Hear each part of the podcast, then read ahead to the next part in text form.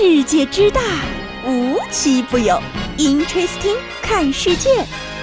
本节目由喜马拉雅青岛独家出品。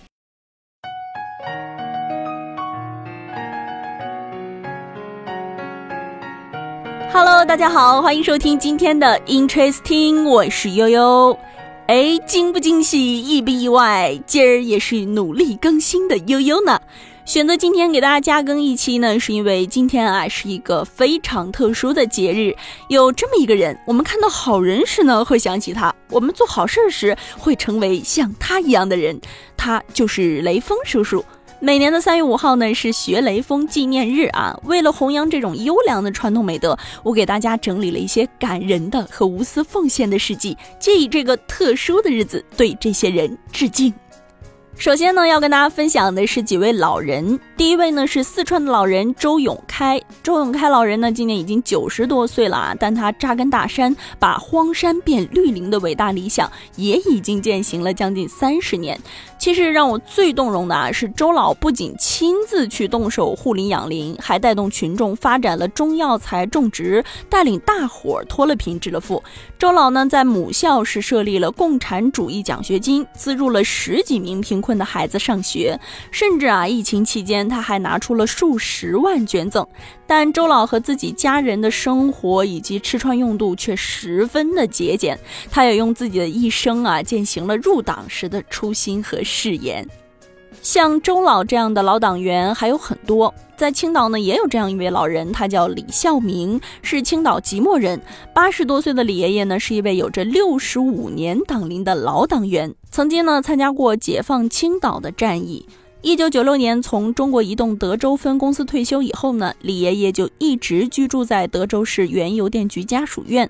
老旧的居民楼，拥挤的客厅，简单的桌椅板凳，一身干净朴素的军衣，这就是李爷爷最真实的生活写照了。可令大家都想不到的是，就是这样一位平时看上去毫不起眼的老人，先后捐赠出了五十万元啊！ 二零二一年为了庆祝党的百年华诞，他向党组织表达他一个老党员的感恩之心，他向党组织缴纳了十万元的大额党费。二零二二年七月呢，李爷爷又决定为自己和老伴的家乡是各捐赠了二十万元，用于资助家乡的教育事业。李爷爷的老伴安琪是烟台福山人，前年呢因病去世了，但在安奶奶在世的时候呢，两个人就一直牵挂着家乡的发展，希望能够为家乡建设尽一点绵薄之力。在签署证书的时候呢，爷爷也都用心的写上了妻子安琪的名字。看到这儿啊，悠悠实在是忍不住泪目了，为李爷爷和安奶奶的这种慷慨无私的行为点一个大大的赞。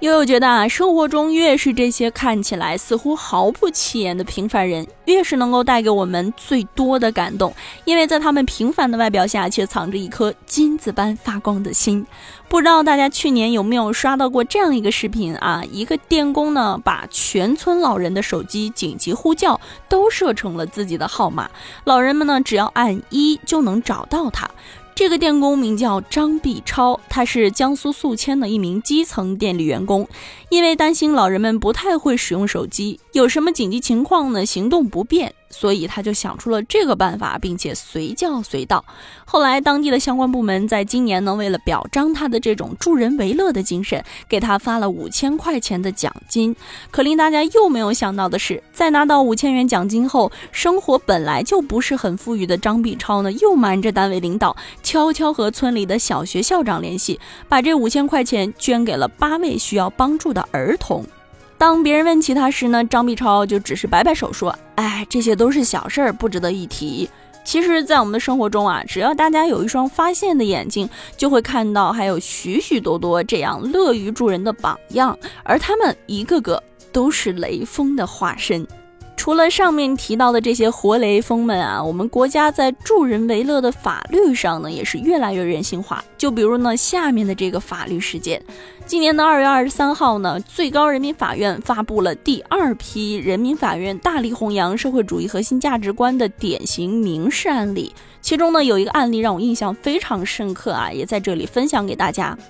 二零一九年的时候呢，小徐和小李都分别在医院的骨科陪护自己的家人。二零一九年三月晚的时候，小徐呢看到这个骨科病房开水房附近的走道上有很多的积水，就用拖把把开水房的水和楼道里的水都拖了一遍。也正是因为这个举动啊，导致这个地面就有点潮湿。后来呢，小李就走到了刚刚的位置，结果就滑倒了。诊断后呢，发现他的右锁骨是粉碎性骨折，构成了十级伤残。治疗的费用呢，就花了将近两万块。但随后，小李就起诉了小徐和医院，要求赔偿他的各种损失十二万元。人民法院在判决时认为，小李摔伤的时间段内呢是没有保洁的状态，即使小徐没有打扫，也会有摔倒的隐患。所以呢，主要责任还在医院没有尽到安全保障的义务，最终呢判处医院全部的责任。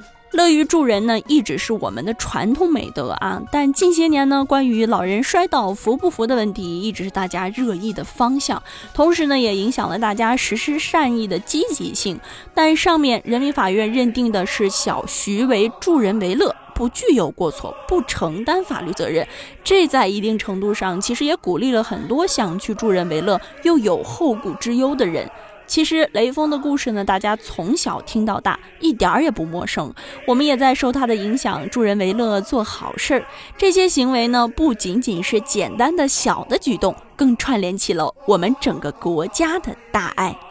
好了，今天的节目呢，到这里就结束了，感谢大家的陪伴，我们下期节目再见，拜拜。